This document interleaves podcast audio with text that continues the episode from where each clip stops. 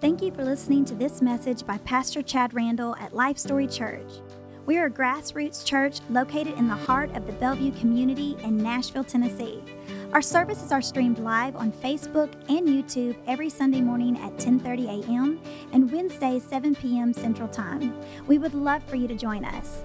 Now here's Pastor Chad Randall. Do you hear that? You hear the children? That's pretty awesome, isn't it? They're excited to get to Sunday school class. Do you hear that? That's an, an accomplishment in and of itself, isn't it?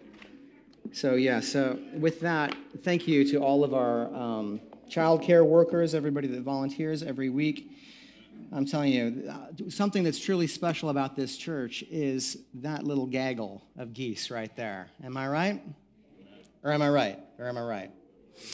Uh, we are in Romans. We're going to continue in Romans today. You are in luck. You have attended service on Communion Sunday, so we're going to enjoy communion at the end of service today. So, uh, with that in mind, I'm going to jump right in because we uh, have got a lot to get through today. We are, for those of you uh, who haven't been with us and are visiting today, uh, we're going through the book of Romans, chapter by chapter, verse by verse. And uh, if you want to catch up later on through the week, everything, as uh, Diana said, is on YouTube. Uh, you can go back and look up the lessons to catch up. We are on part five this morning, so you note takers. Part five is where we're going to begin today. The book of Romans.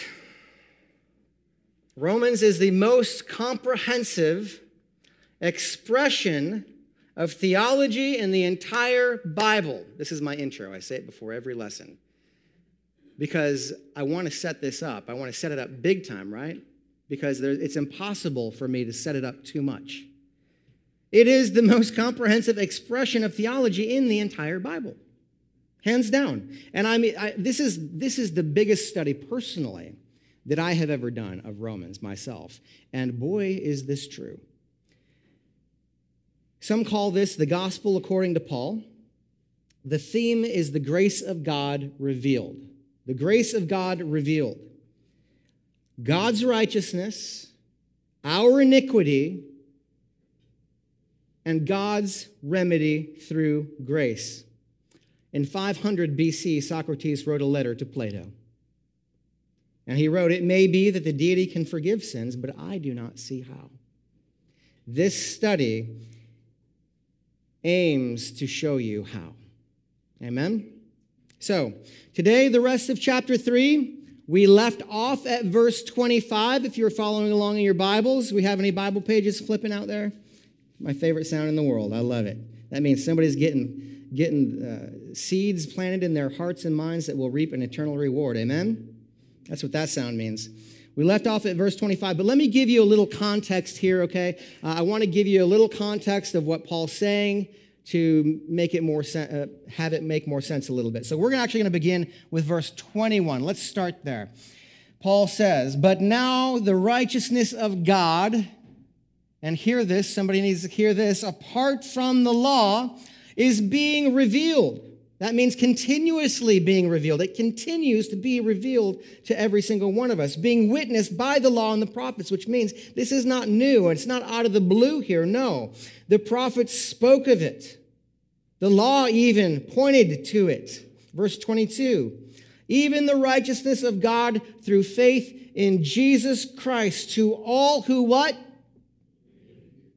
That was a test to make sure you were reading with me.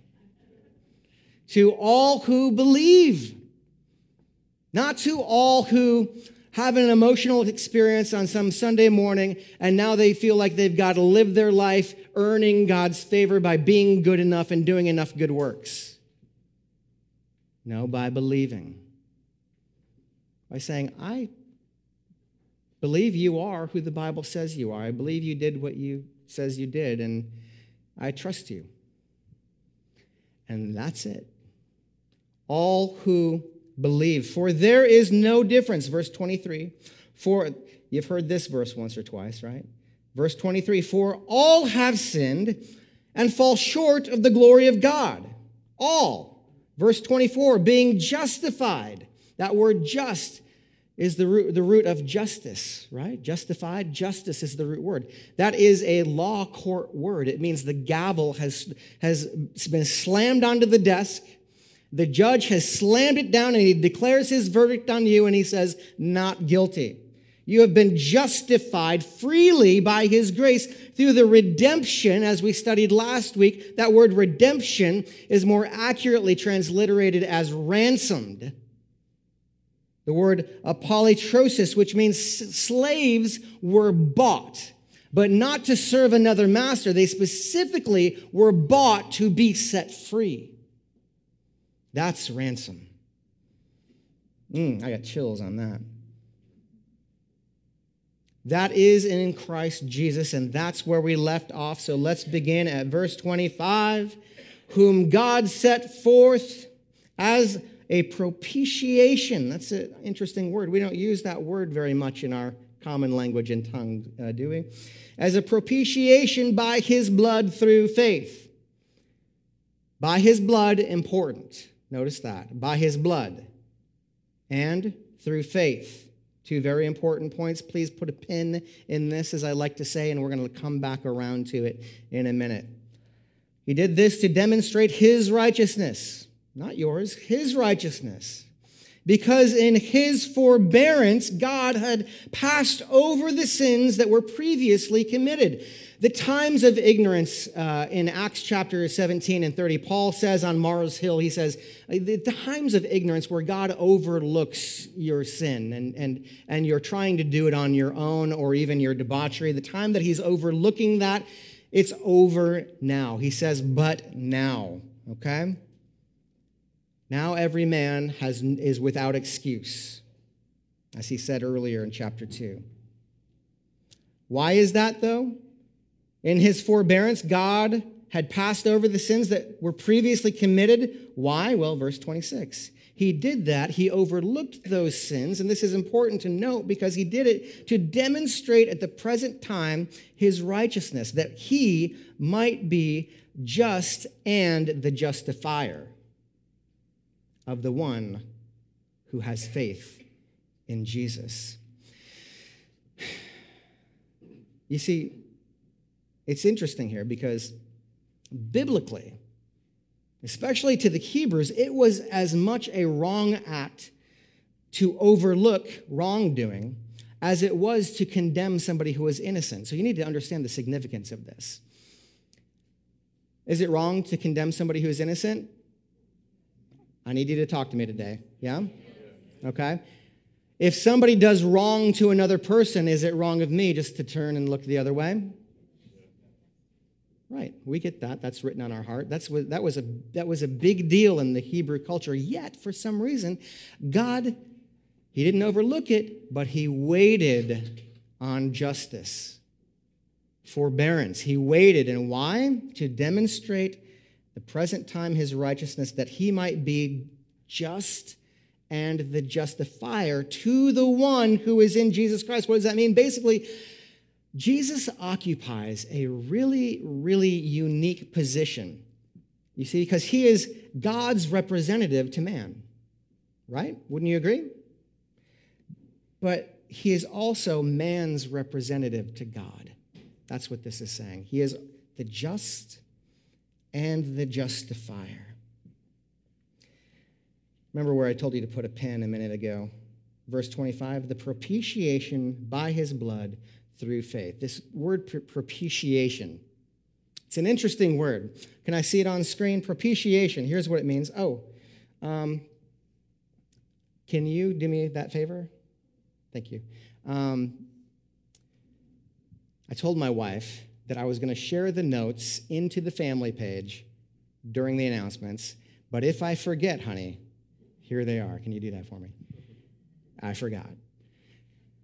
So these definitions and stuff like this, I know that a lot of the stuff that we cover as we're teaching, we're going deep here. Kind of hard to write if you're a note taker, write fast. So in the family page, the notes are going to be there. That way you've got them whenever you want them, okay? This word for propitiation, it's an interesting word because especially for especially for us and especially in this context propitiation by his blood through faith the greek word is hilasterion it's the most the most common use of the word is as an equivalent of the hebrew word kaporeth kaporeth was the place where sins were atoned for or blotted out. The golden slab or mercy seat, which was covered which covered the ark in the holies of holies. In other words, this is the place where the blood of the atoning sacrifice was sprinkled. So Paul, he's Hebrew, Tertius is writing in Greek as Paul is speaking. Paul is likely speaking in Hebrew, even as Tertius writes, and Paul is equating the mercy seat, invoking, other words, the mercy seat by his blood through faith. In other words, God designed him to be the means of expediate, ex, expediating, expiating, excuse me, that's that word, expiating sin by his sacrificial death, effective, effective through faith. Paul goes to great lengths here to ensure that there will be no misunderstanding by his insistence that God, not the sinner, has provided this hilasterion, this the blood sacrifice offering for the mercy seat. That's pretty cool. Yeah. Why blood? Uh, Leviticus 17, verse 11 reads, For the life of the flesh is in the blood. We see that on screen? Verse uh, Leviticus 17, 11. For the life of the flesh is in the blood, and I have given it to you upon the altar to make atonement for your souls. For it is the blood that makes atonement for the soul. That's what Paul tells us is happening right here. And if we just read right over it, we'd never get all that. Isn't that cool? So, who provided the sacrifice, church? Don't make me call out names. I'm going to start calling on people. Yes. Don't forget it. Was it something you did? Was it something you did? Ask yourself this Did I do that? Oh my gosh, I, most, I thought of the most random thing. You remember Urkel? I said, Did I do that? No. I can't believe I just got Urkel into a sermon. The death of Jesus, then, church, is the means by which God does away with sin, you see. He does away with sin. Not symbolically now, all right? With the mercy seat, it was symbolically, but this is now really, He has done away with it. And get this now, it's really in a twofold way that He does that. Can I see this graphic on the screen? Twofold way that He does it. The sin has been removed not only from the believer's conscience, it's, it's heavy weighing on your conscience, right? On which it lays as an intolerable burden, which it does, unless he removes it. But also from, no, back still the same one. But also from the presence of God, a realization of God's promise. So sin is now gone from your conscience, but it's also gone from the prom. Uh, it's also God from the presence of God. It is a realization of God's promise. Remember His promise: "I will remember their sin no more." Oh, let's get it down in there. Come on, in there, for real. How many of us were we this intolerable guilt and burden of the consciousness of sin that we carry around with us. And we ask for the Lord's forgiveness, but we never forgive ourselves. Do you believe this? Because he doesn't know what you're talking about when you ask him for forgiveness for this thing for the 20th time. He looks at you and he sees the righteousness of Christ. Mm. That'll preach. Hilasterion equals divine wrath is averted. It's averted. Paul informs us that Christ has accomplished in reality what was given figuratively to the Jews. He is now really given to you. The difference, though, between the mercy seat and what he has done for you is that now mercy seat atonement is available to everybody. Amen? Everybody, to all. Not only is this for the eyes of the priests to see and look upon, but for all the rough and tumble, the hostile, the contemptuous, the indifferent crowds that we mingle among, it's available to them as well. The veil has been torn. And since we are now justified by his blood, think about this for a second with me, if you would. If we are justified by his blood, how much more shall we be saved by him from the wrath of God? Think about that, you end time Bible study studiers, right? He did all that for us. Why? He's just going to let us suffer through the wrath of God and the tribulation? No, no, no, no. In an attempt to do justice, in an attempt, Paul, and in an attempt to do justice to Christ, Paul, in this one passage that we have been through, used the language here three ways. Can we see them all together now? This next one. The fullness of God's gracious act in Christ. Paul,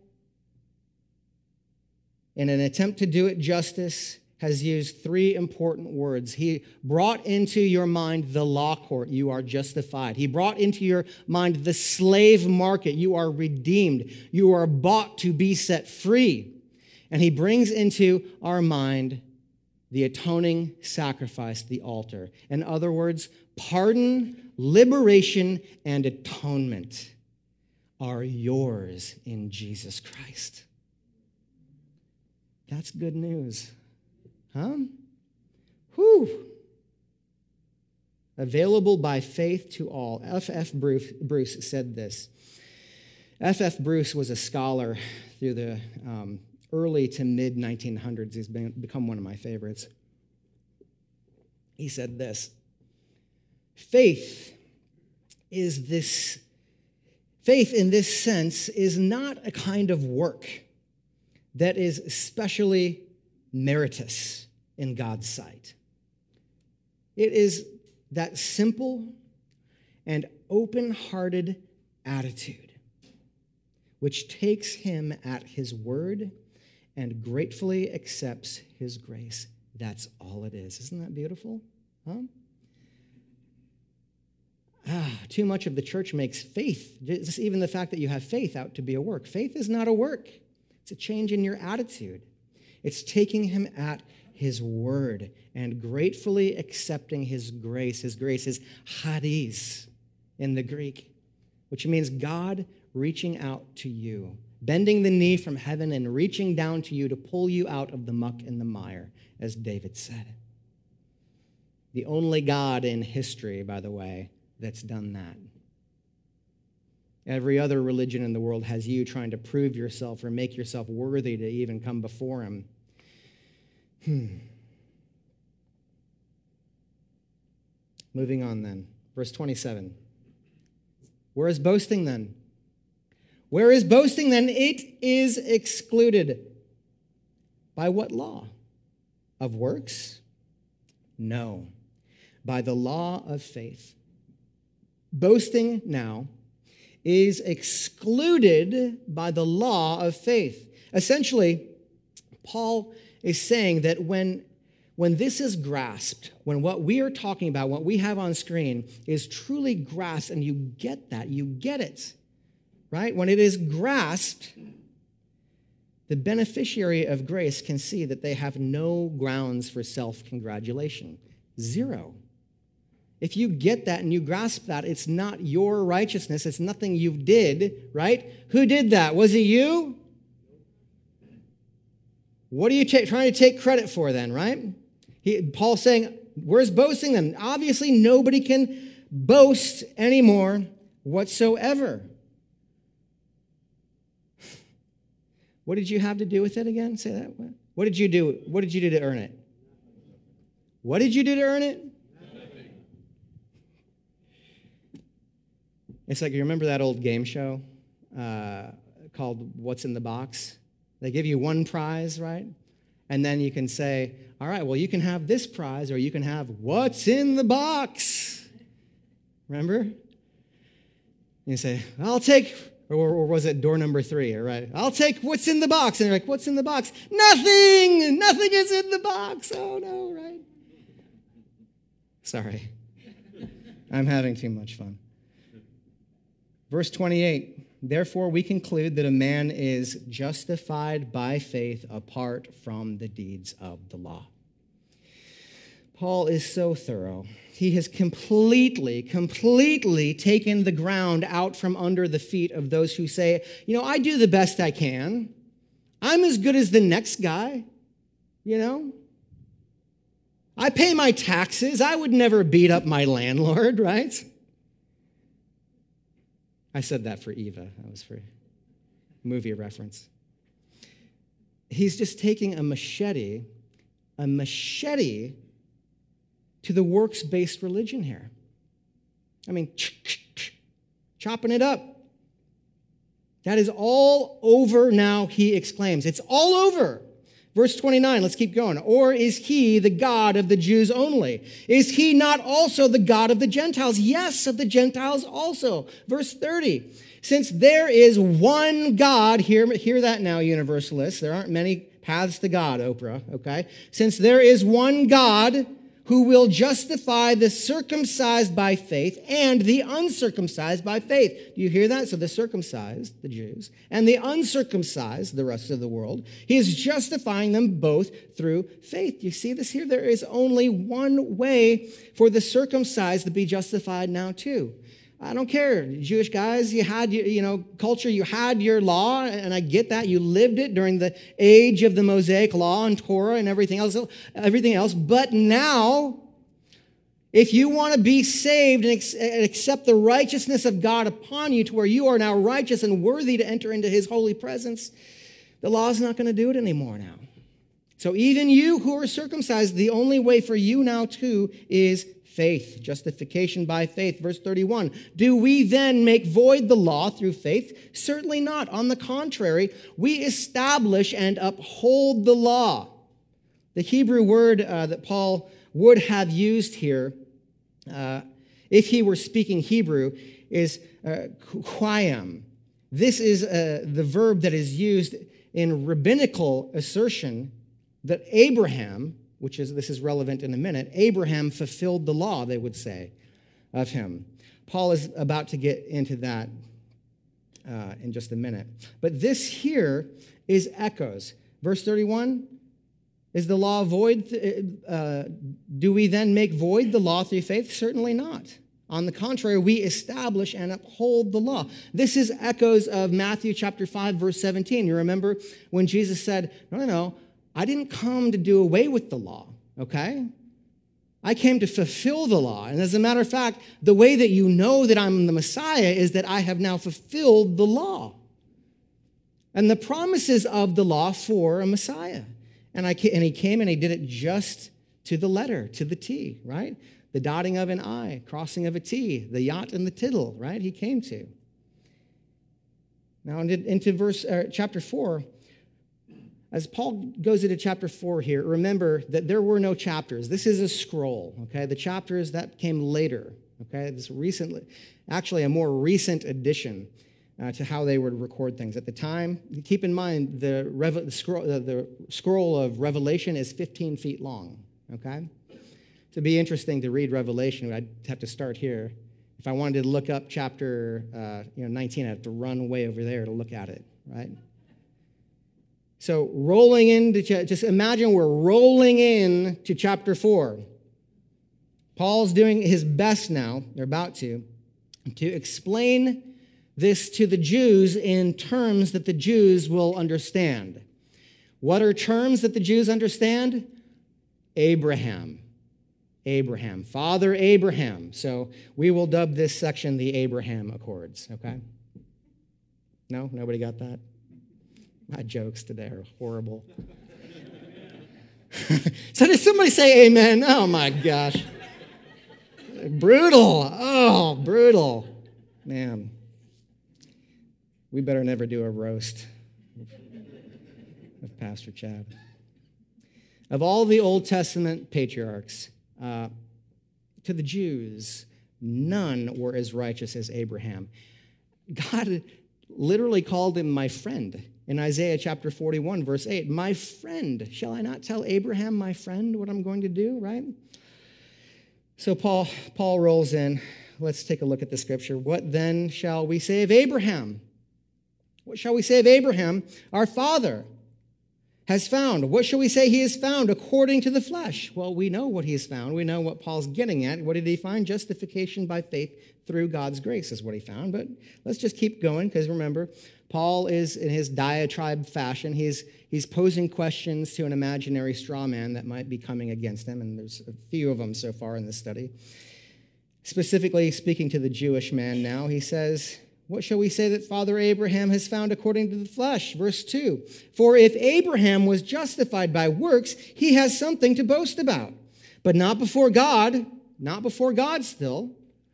So it's a good thing that Abraham wasn't justified by works, right? Because he wouldn't be able to boast in them.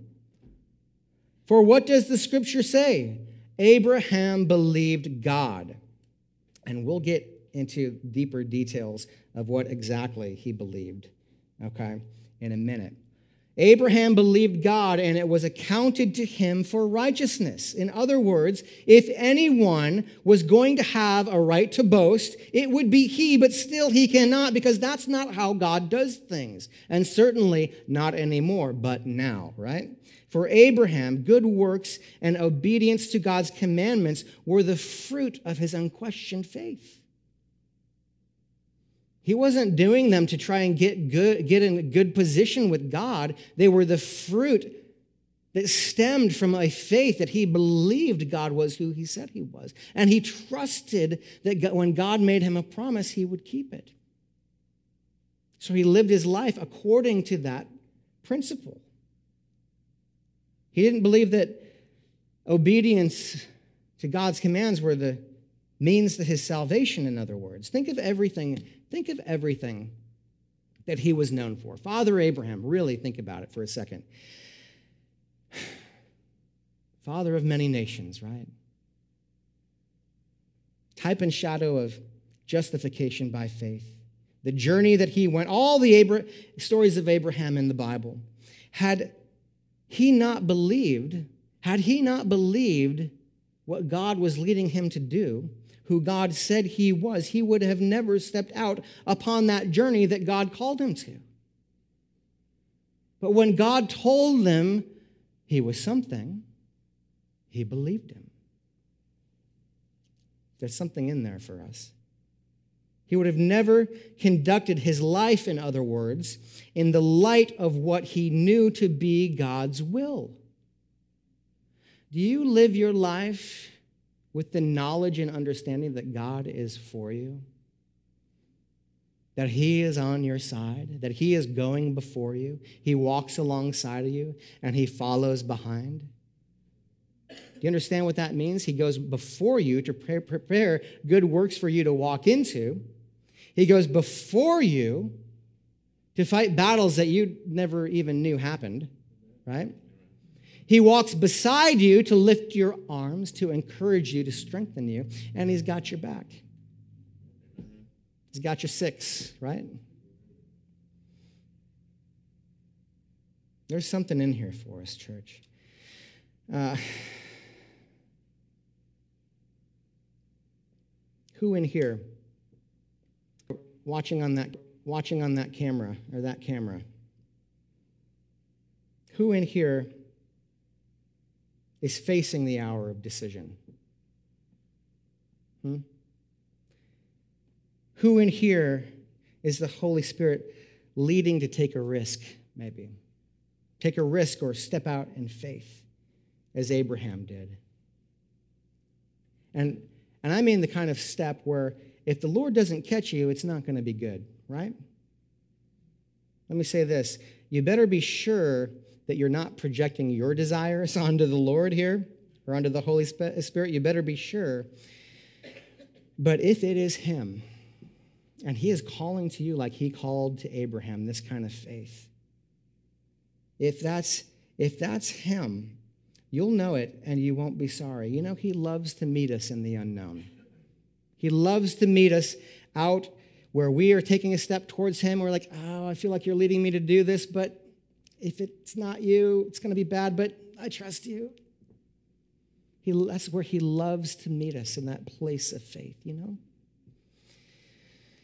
Oh, church.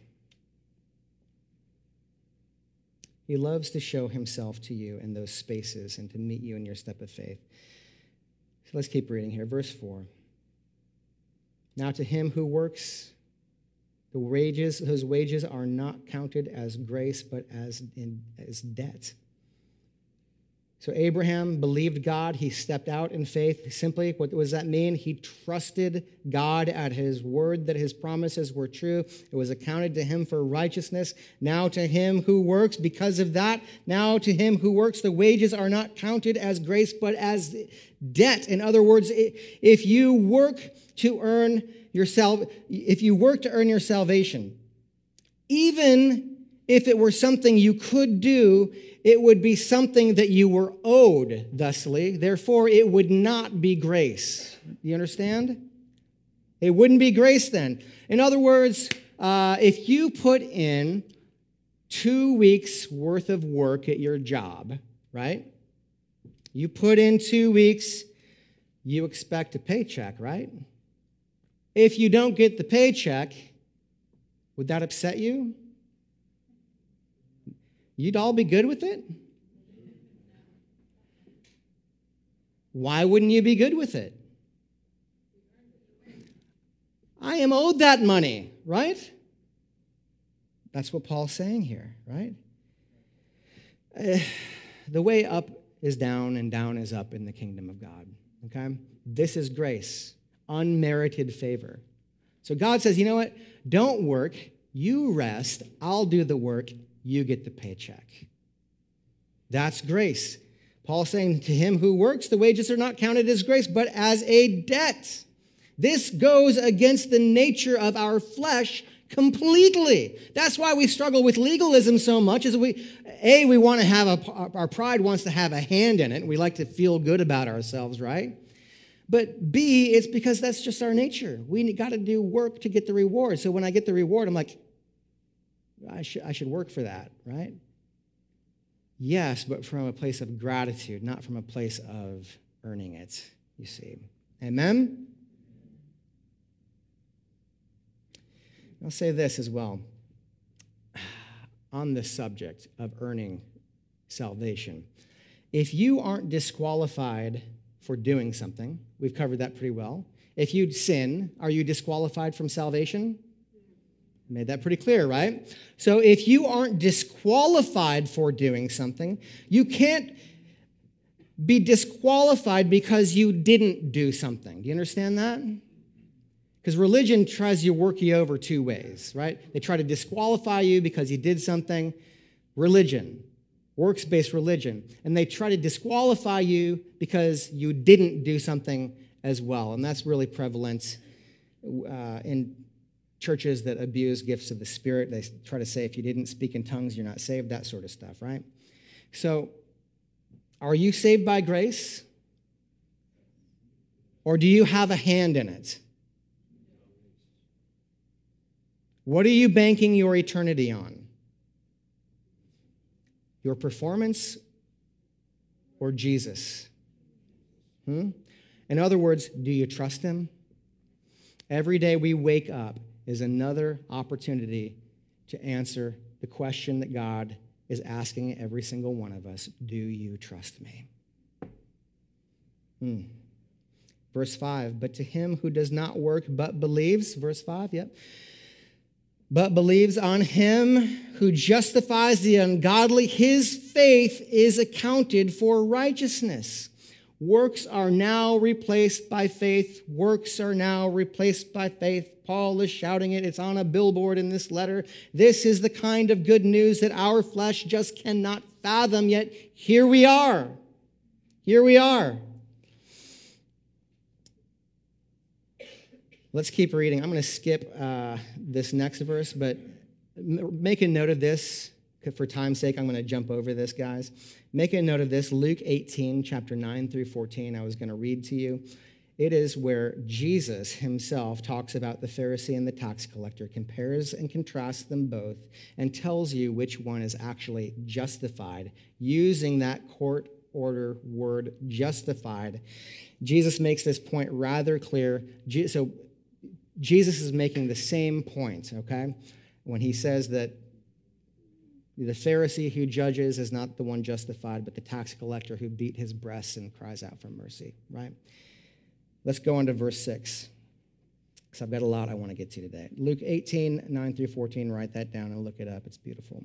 Verse 6 reads Just as David also describes the blessedness of a man to whom God imputes righteousness apart from the works.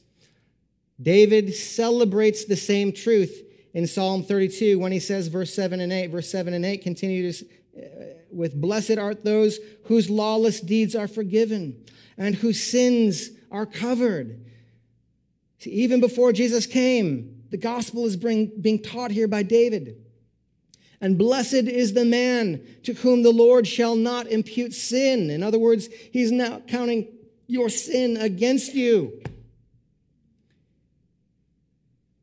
Paul has now brought Father Abraham and King David into the, into the conversation. This is pretty effective, right? This linking of David and Abraham by Paul is not coincidental, though.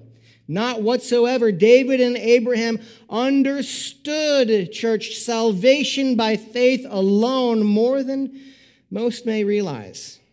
To prove this to you, I want to look at two verses, okay? Two verses. Okay? Let's read Genesis chapter 15, 1 through 6. I'll read quickly.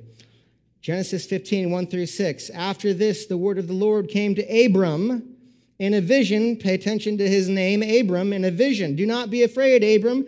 I am your shield, your very great reward. But Abram said, Sovereign Lord, what can I, what can you give me since I remain childless? And the one who will inherit my estate is Eliezer of Damascus. Verse 3 And Abraham said, Abram said, You have given me no children, so a servant in my household will be my heir. Then the word of the Lord came to him This man will not be your heir, but a son who is your own flesh, a blood heir, will be your heir. Verse 5 He took him outside. This is important why did he have to take him outside? He took him outside and said, Look up at the sky and count the stars, if indeed you can count them. Underline count and count in your Bible. Then he said to him, So shall your offspring be. Abram believed the Lord, and he credited it to him as righteousness. There it is, right there. So Abram believed that God would give him children on faith, right? That's what he's believing, right? There's more to the story. We always like to say there's more to the story. Look at verse 5. What does God say to Abraham? He says, Look up at the sky and count the stars, if indeed you can count them. That's an interesting thing to say, isn't it? Why did Abram have to look up at the stars? Well, to count them, right?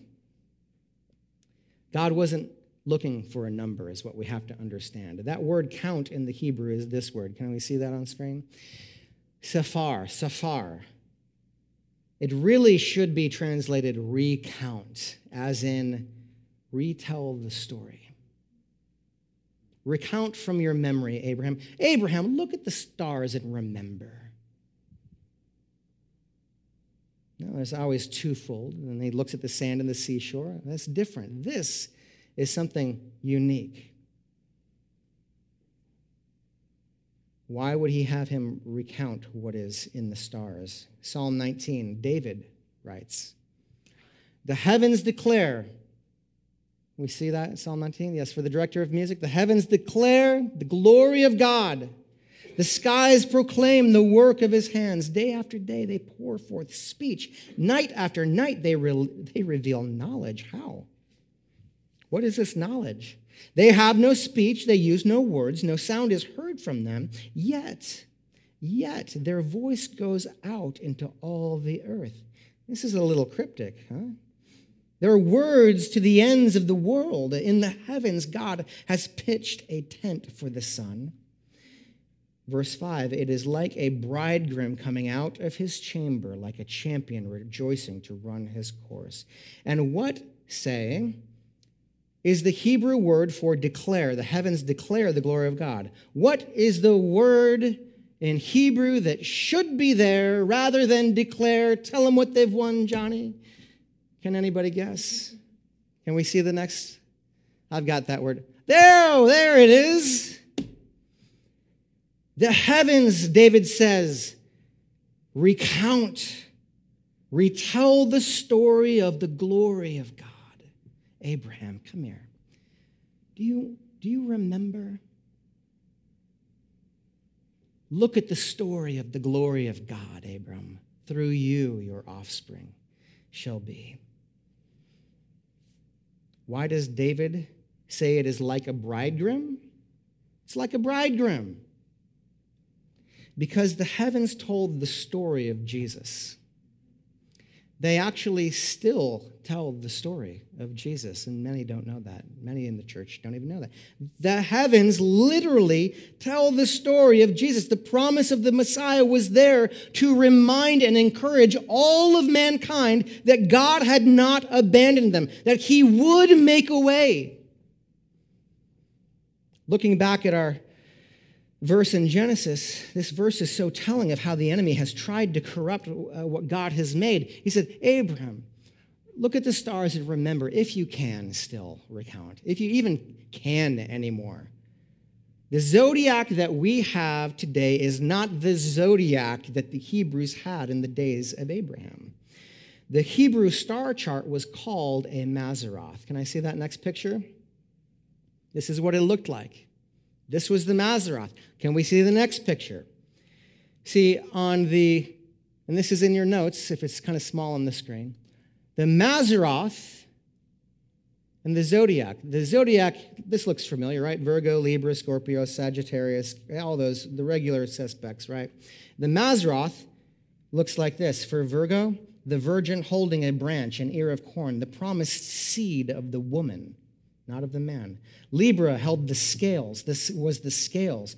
The price deficient, balanced by the price that covers the scorpion, the attack of the enemy, the Redeemer's conflict, the archer, the gracious one, the Redeemer's triumph, the sea goat, the goat of atonement, slain for the redeemed, the water bearer, the living waters of blessing poured forth for the redeemed, the fishes, the multitudes who will follow, the blessings of the redeemed, the ram or the lamb, the wounded and slain, the blessings of the redeemed, consummated and Taurus the bull,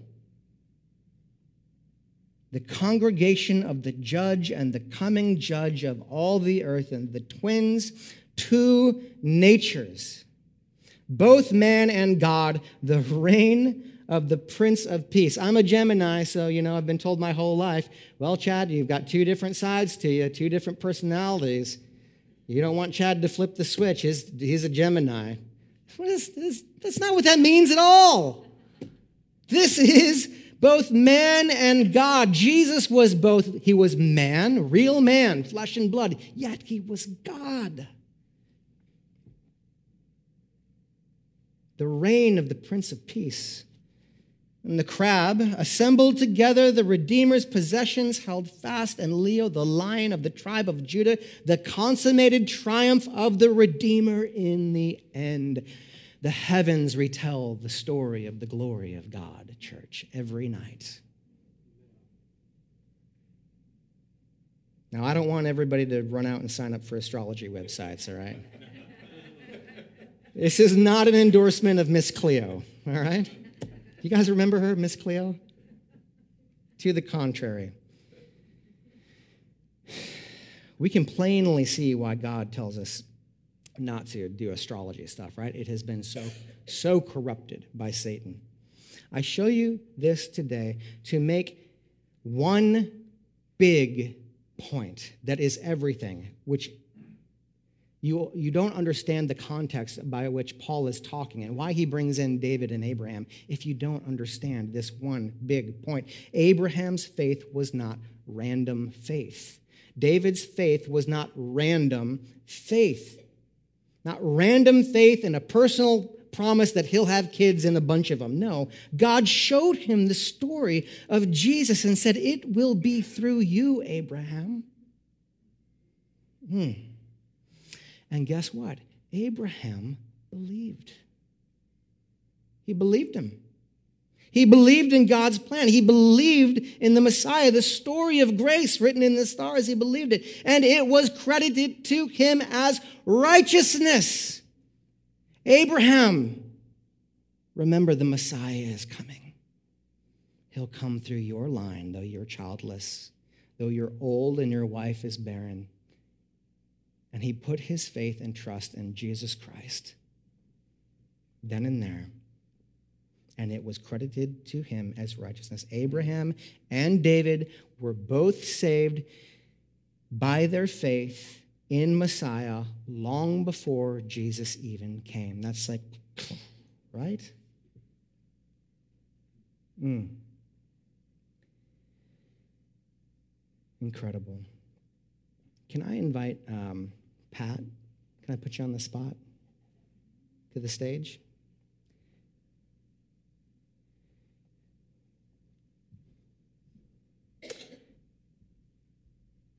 You know, I told Owen uh, and Lynette yesterday, I said, well, tomorrow's going to be good. You know, it's one of those messages where I actually gave myself in my notes, I, I wrote in, this is your first chance to close. This is your second chance to close. We didn't even get to the first chance to close, Owen. Can you believe that? Oh, church. He is good, amen? Amen. We want to invite our ushers forward right now because this is a special time for us as a church family to share in communion together. And if I could have one first, that'd be great. Thank you. So, if you're new to these little kind of cups, they're really convenient uh, when you set up and tear down and whatnot, as a new church does. They've got a little cellophane, uh, cellophane first seal that you open. Then the tinfoil one is the second one to get to the uh, cup of righteousness. So, Jesus, as we're passing out, I'll just tell you a little story. Jesus was in the upper room, it's where he found himself, with the disciples celebrating the Passover Seder a feast of the Lord that was prophetic of himself. A feast of the Lord that he, he had himself had instructed his people to celebrate generations earlier. Do this, celebrate it just this way, because it is type and shadow and emblematic of how I'm going to save you.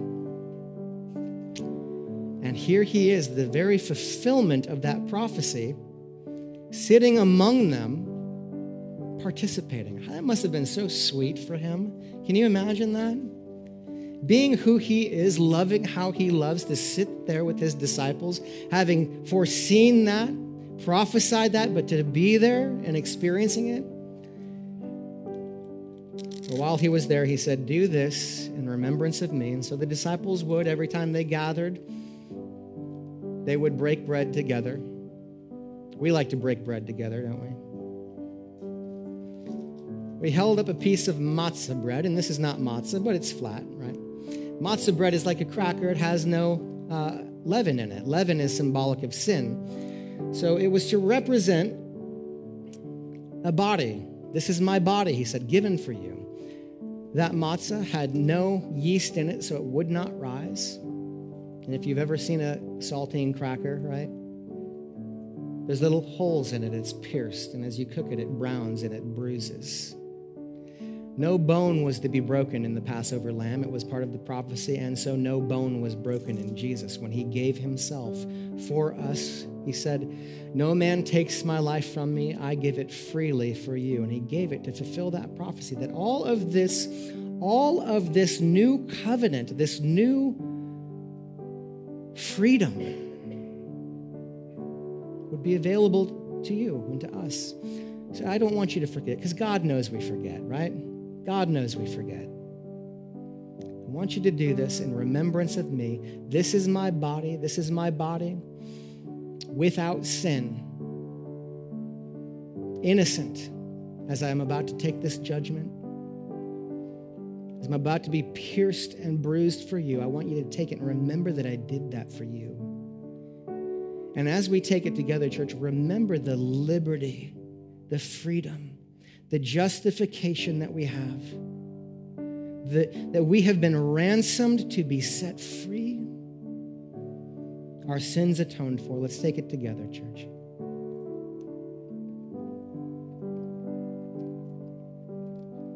Then he held up a cup.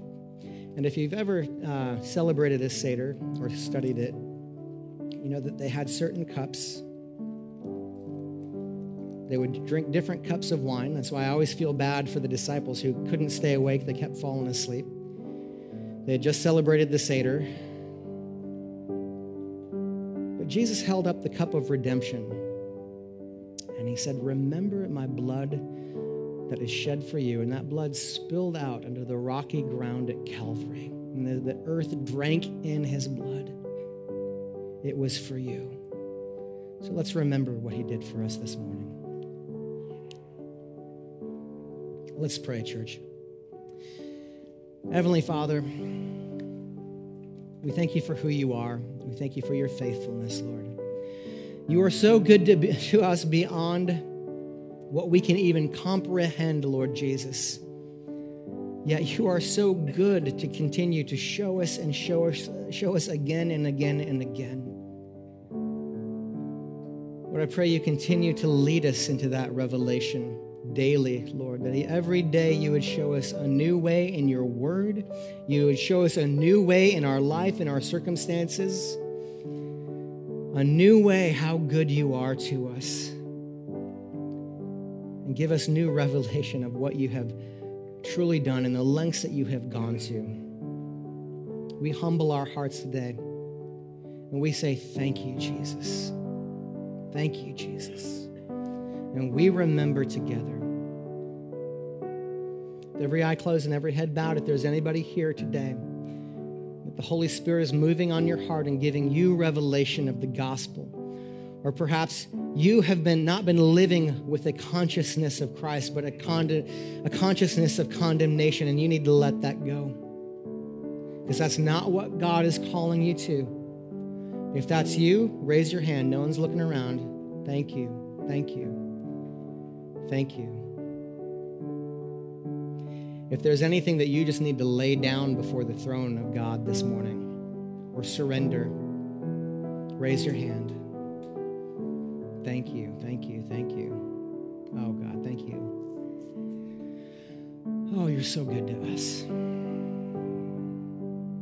The angels celebrate you. You know that? They look on you and they are they marvel the word of God tells us at you because God loves you so much.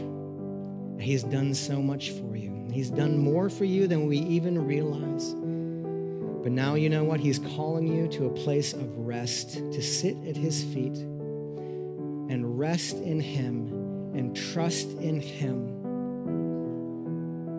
You don't have to earn your salvation, he's already bought it, he's already paid that debt. Now rest in him, and he'll lead you into the path he has for you and the good works that he has for you. Let's pray. Heavenly Father, we thank you for who you are. Thank you for your kindness, for your word, for your truth. Receive the prayers of your people here this morning as they surrender whatever they're surrendering. Pray a spirit, a spirit of intimacy, that they would feel so close to you they could reach out and touch you. Give them comfort in their hearts and their minds as they go today, as they carry out as your ambassadors this week. Let's pray out loud, church, for anybody who is, who is coming to a moment of awakening and a moment of faith, not to, to a moment of repentance as in they're very sorry, no, but as a metanoia repentance moment of changing their mind and trusting in God. and believing and putting their faith in Him. Let's pray out loud. Say, Jesus, I believe you're God. I believe you did what you say you did. I believe you died on the cross for me. I believe you rose from the grave on the third day. Because you live, I live. I'm a sinner. I'm in broken covenant apart from what you have done. But I believe you did it. And I put my faith and trust in it that it was for me. I now walk boldly before the throne of God and ask you anything, be it according to your will have your will in my life. In Jesus' name. And all God's people said, Amen. We love you guys so much. Thank you so much for your uh, love of the word and your attention to study. God's just got so much for us, doesn't He? Enjoy this beautiful day, will you? The Lord bless you, keep you, make His face shine upon you, pour out favor, blessing. May you prosper in all you do as you go. In Jesus' name, and all God's people said,